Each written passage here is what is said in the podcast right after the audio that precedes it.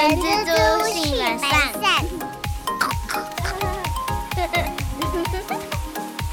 Hello，大家早，我是人蜘蛛的后，大家早，我是人蜘蛛的本善小姐。给大家一个温馨小提醒，在周三一月二十四号的下午四点，电信业者将于全台各县市进行防进行灾防告警训。这个这个也太老老舍了吧！天哪！大家对不起哦，我再重说一次，在一月二十四号周三的下午四点举行全台灾防告警讯息测试，所以大家如果在下午四点的时候，每个人的手机又在响的时候啊，不要特别紧张啊，因为我记得在选举之前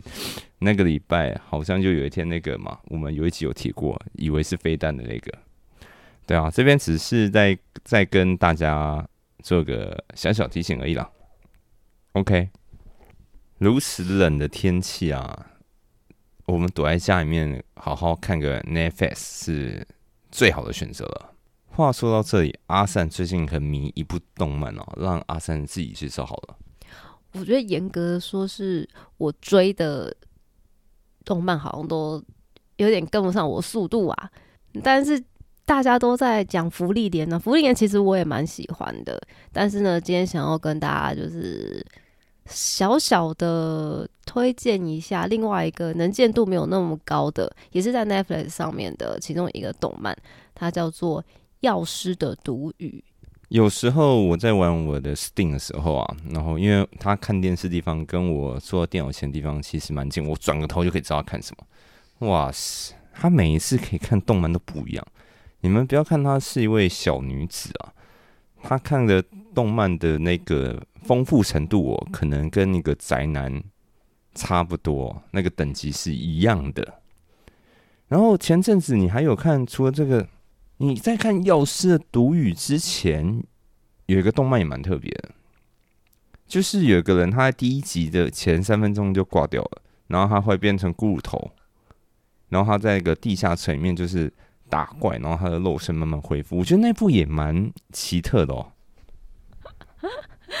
我一开始就是决定想要给他机会看看一下，原因真的是职业病哎，因为他前面三个字叫非自愿离职吗？没有啊，前面叫非自愿对，然后后面叫什么忘了？哎，好像是叫非自愿永生勇者吗？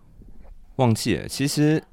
其实大家只要在 Netflix 上面打“非自愿”，应该就会看到我们说的那一部动漫啊。它有点发生在那种欧洲大陆那种那种时空背景下，反正就是拿剑啊，然后打一些史莱姆怪兽这些东西的。然后呢，他最近在看这个《药师的毒语》，哎，他们也会大玩那个叫做演绎，突然脸整个大变形，非常夸张。我觉得演绎其实，在某个层面上还蛮好笑的，就是会有点突如其来，但是很贴切的表情跟声音。这个东西在我们之前 Netflix 看另外一部叫《狂赌之渊》里面，也是还蛮常会看到的。我不知道你喜欢这种痛调，但是我真的觉得演绎还蛮好玩的啊，就是那个会觉得原本前一秒可能是一个漂亮女生，下一秒怎么？表情会狰狞成那样子，但我觉得小朋友看会害怕，会也会有那种判若两人的感觉。那诶，我我觉得稍微跟大家讲一下颜艺，颜是颜面的颜，然后艺术的艺，免得有的人可能比较不知道我们这些仔仔在讲什么。对你就是个仔仔，我我也算是啊。我最近是喜欢打电动，我最近呃，厚厚我本人呢都在。幻兽帕鲁这个 这个世界里面，简单来讲，这个游戏呢就是宝可梦加上瓦尔海姆。我觉得它的结构是瓦尔海姆，就是你就是今天在一个一个世界里面，然后你要自己伐木，然后挖矿，然后种植，你要自己做这些吃的，然后还有加上那个宝可梦元素啊，所以你可以到处收服这些帕鲁，帕鲁就是宝可梦，对。然后，所以有些人会说它叫做一个缝合怪游戏。为什么叫缝合怪？就是它就每一个东西都都有一点，把它连接起。哎，不是说都有一点，应该说就是就是有，然后把它做连接这样子。总之呢，阿善活在那个 Netflix 的动画里面，然后我是在帕鲁岛上面。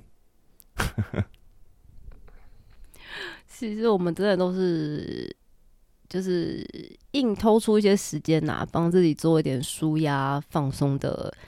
快乐小时光。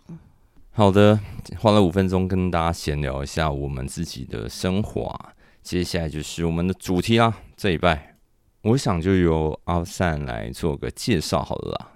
不知道大家身边有没有朋友，或是您自己曾经就有过这样的经验，就是是在海外工作的。那有没有想过我们的劳健保可以怎么处理呢？因为啊，台湾的劳健保，尤其是健保这个部分，其实对很多人来说，其实真的是蛮好的一个措施啊。所以今天呢，想要跟大家聊一聊，如果今天我们有机会去派驻海外了，在海外工作了，那我们的劳健保可以怎么处理呢？那我们基本上。不外乎就是两种情况。第一种情况呢，今天呢是台湾的公司派我到海外去做服务，因为其实很多台湾公司啊，嗯，会拓展海外的事业，所以必须要有一些劳工到海外的分公司或者是相关的企业做服务。那我们在出国的这段时间呢，还是由台湾公司这边呃监督管理我们，而且支付薪资给我们。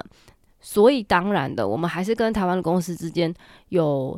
雇佣的关系。那当然了，我们当然可以继续的在台湾投劳健保，或者是另外一种情况是借调，或者是我们到派遣公司的国外分公司或者是分厂。那跟刚刚那种情况一样，我们还是跟原本的公司有雇佣关系的。那我们当然是可以继续做投保的哦。那今天呢，会想要跟大家分享。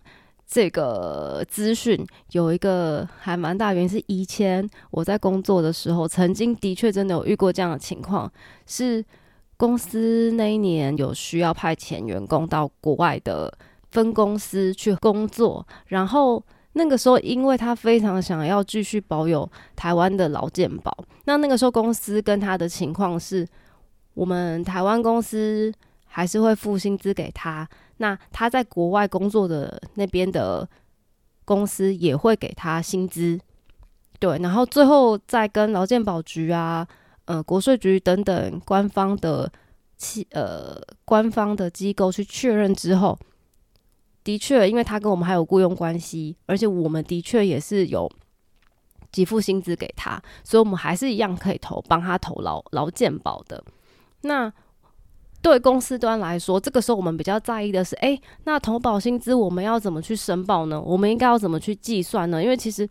一般正规经营的公司，我们都不希望我们的这一些劳健保相关的作业有什么样的疏失或者是瑕疵嘛。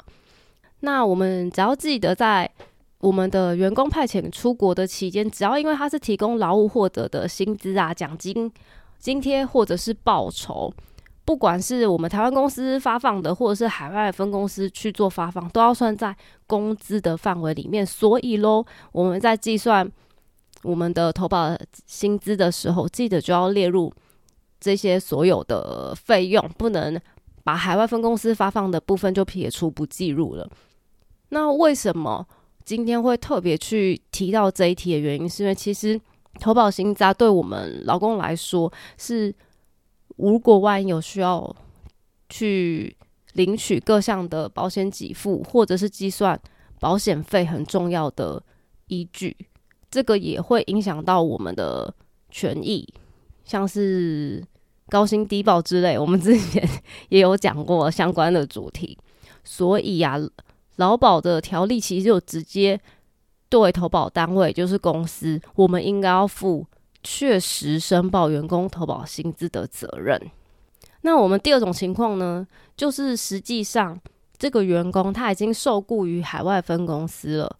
或者是这个员工他就直接没有在国内实际的工作这种情况。那像这种情况的话，第一个，我们是派遣出去工作的劳工，如果他转受雇了，那因为跟原本派遣的公司已经没有原本的雇佣关系了，所以当然我们就必须要做退保的动作。那第二个，如果啊，劳工后来是直接受雇于国外的公司，他当然就不属于劳保的适用对象了。那这个劳动关系已经终止了，所以有没有办法继续做加保喽？那阿善会不会有一种状况，劳保如果没有办法继续投保的话，那他可以改去保职业工会的保险吗？我的后真的是蛮聪明的，其实这个也蛮直觉的诶，就有些人大家现在其实都知道，哎，如果我现在暂时没有工作了，那我的劳保年资我也不想要中断的情况之下，那我就会去缴国民年金嘛。因为周遭有一些朋友就是这种状况，他可能是售后族，他就自己保工会这样子。没错，其实这真的是一个蛮好的选择啦。不过我们这边想要特别跟大家分享是，其实劳工保险它是有施行区域的限制哦，在台湾、澎湖、金门跟马祖地区有实际从事工作的人。第二个条件是你没有一定的雇主。或是像刚刚后说的，你是自营作业身份的劳工，才可以去职业工会或者是渔会申报加保哦。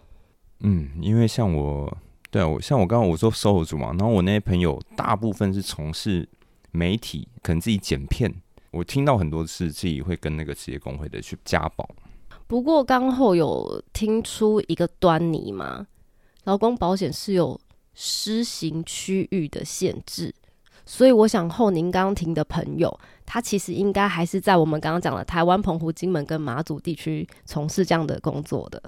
对啊，因为基本上他们工作就是可以在家自己做，他们也没有那个外派的需求了，所以基本上也都在台澎金马，他们也是阿仔啊，就在家里面自己剪片啊，有的没的这样子。所以啊，如果我们刚刚讲的是派到海外去，诶，那基本上你可能就不会在台澎金马地区喽。所以像刚刚的这一题，可能就不符合去投保职业工会这样子的资格喽。好的，那阿善，我们刚刚你有提到派到海外公司的员工啊，有一种状况是你说，呃，我们台湾企业也会给他薪资嘛，然后海外公司也会给他。薪资嘛，这样子的话都不会有什么延伸出来的问题吗？这的确是会发生争议的地方，会是假如我们当初谈好，就是哦，台湾的公司会每个月付我两万块，那海外的公司会付给我四万块。那假如原本我在台湾的薪资总额就是六万，